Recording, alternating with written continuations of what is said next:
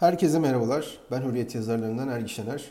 Bu podcastimde sizlerle iklim krizinin yol açtığı yeni bir problem olan eko anksiyete yani eko kaygıya yönelik paylaşımlarda bulunacağım.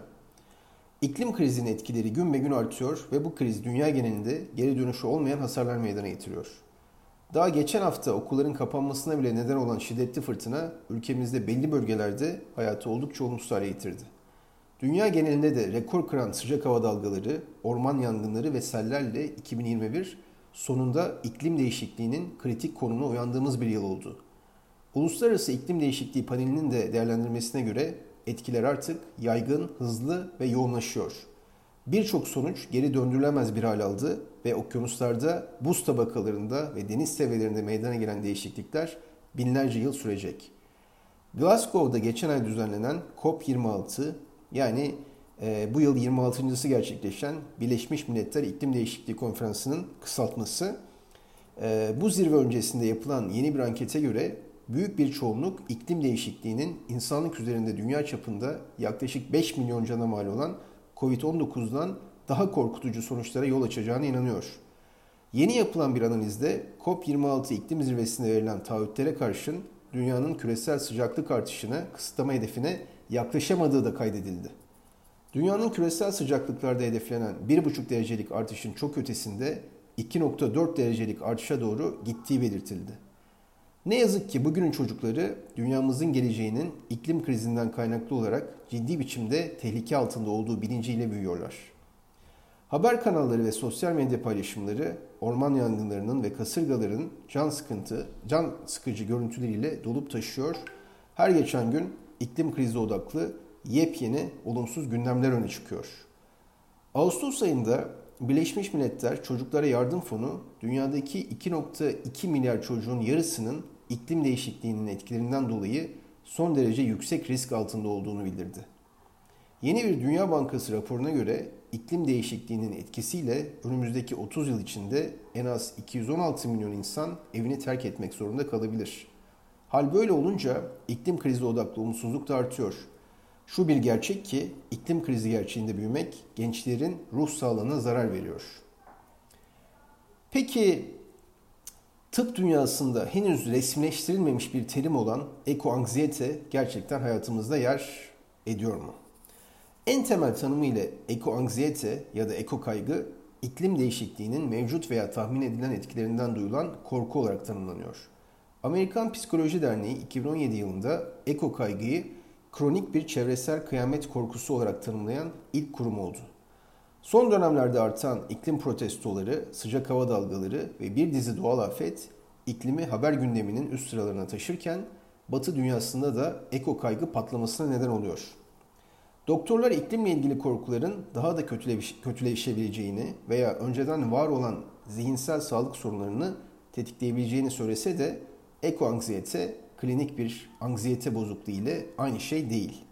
Hatta bazı uzmanlar aslında çoğu insan için eko kaygının iklim krizine sağlıklı bir yanıt olduğunu savunuyor.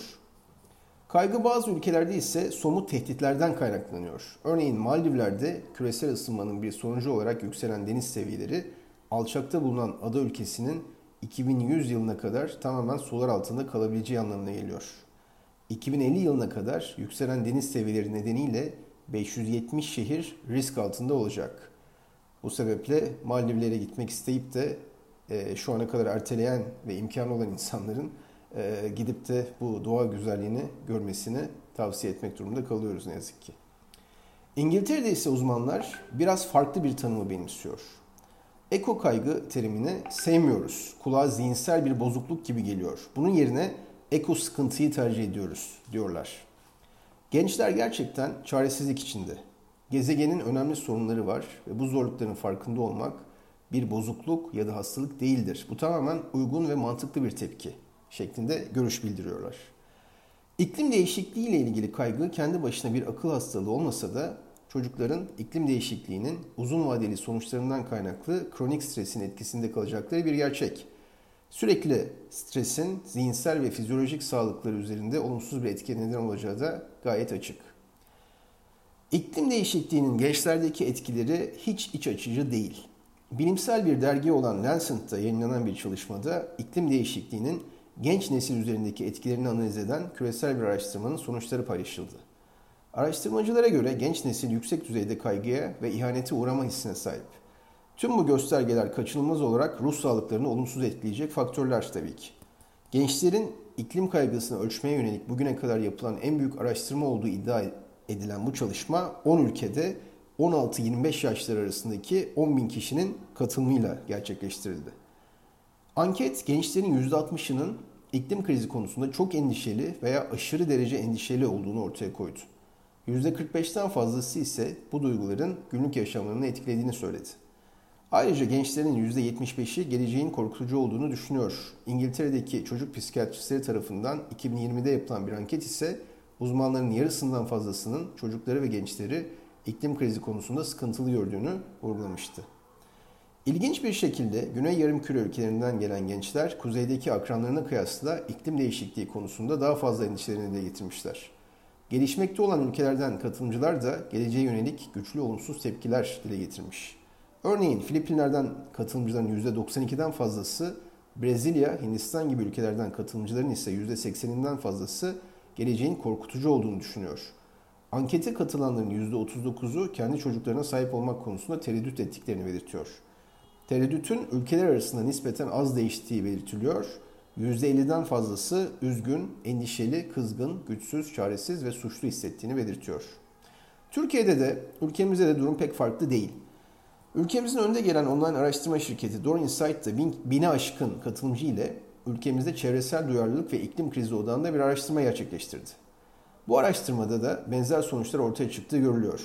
Bu araştırma sonuçlarını ilk defa e, Hürriyet için e, bu podcast'in e, yazılı versiyonunda paylaşmıştım. Door Insight araştırmasına göre ülkemizdeki Z kuşağı da iklim krizi konusunda oldukça endişeli. Eko kaygının bilinme oranı tüm katılımcılar arasında %47 iken Z kuşağı arasında bu oran %49'a çıkıyor.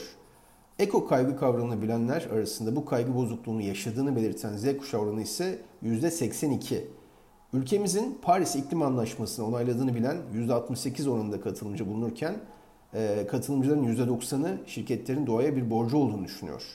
Çocuklarımızda yaşanabilir bir gelecek bırakacağımıza dair umudu olmayan kitle %60 oranında.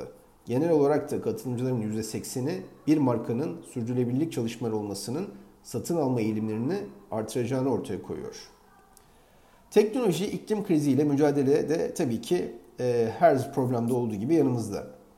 COP26 sonrasında GSMA e, iş liderlerini ve politikacıları 2050 yılına kadar net sıfır hedefine ulaşmak ve küresel ısınmayı sanayi öncesi seviyelerin 1,5 derece üzerinde sınırlandırmak üzere mobil bağlantılı ve akıllı teknolojinin potansiyelinden yararlanmaya davet etti. GSM'ye göre akıllı teknolojiler dünyanın net sıfır hedefleri için gerekli karbon emisyonu tasarrufunu sağlamada %40 oranında katkıda bulunabilir. Bu katkıyı sağlayacak akıllı teknolojiler hali hazırda olmakla birlikte bu teknolojilerin özellikle üretim yapan sanayi kuruluşları ve enerji sektörü tarafından yeterli ölçüde kullanılmadığı belirtiliyor. Şu anda enerji sektöründe e, bağlı teknolojiler, akıllı teknolojiler dünya genelinde sadece güneş enerjisi şebekelerinin yaklaşık %35'inde ve rüzgar şebekelerinin %10'unda kullanılırken dünya genelinde imalat sektöründeki fabrikaların sadece %1'inde kullanılmakta. Gençlere iklim kriziyle mücadelede yalnız olmadıklarını hissettirmeli ve onlara destek olmalıyız. Tüm bu araştırmaların işaret ettiği üzere gençlerde gelecek hakkında gerçek bir karamsarlık var. Bu durum sadece korkutucu değil, aynı zamanda motivasyon da düşürücü. Herkes zengin fakir, genç yaşlı, erkek kadın çevre kaygısı yaşıyor. Yapılması gereken ise öncelikle sorunu kabul etmek, tanımlamak, sonrasında ise çözüm yollarını tartışmak ve çözümler üzerinde çalışmalar gerçekleştirmek. Bu doğrultuda toplumu bilinçlendirmeye yönelik çalışmalarda yer almak, doğayla bağlantı kurmaya yönelik projeler kurgulamak ve iklim krizi odağında teknolojiden de faydalanarak çözümler geliştirmek gençlere iyi gelebilir. Bir yandan da gençlerin bu krizle mücadelede yalnız olmadıklarını ve her şeyi kendilerinin düzeltmenin beklenmediğini hissettirmemiz gerekiyor. Aktivist karakterleriyle öne çıkan Z jenerasyonu çevreyi kurtarma ve geleceği çok daha iyi, çevre dostu bir yer haline getirme vizyonundalar. Onları bu vizyonda destekleyerek bir nebze gençlere iyi bir dünya bırakamamanın verdiği suçluluk duygusunu da azaltabiliriz. Farklı konularda, farklı podcastlerde görüşmek üzere. Herkese iyi günler, iyi çalışmalar.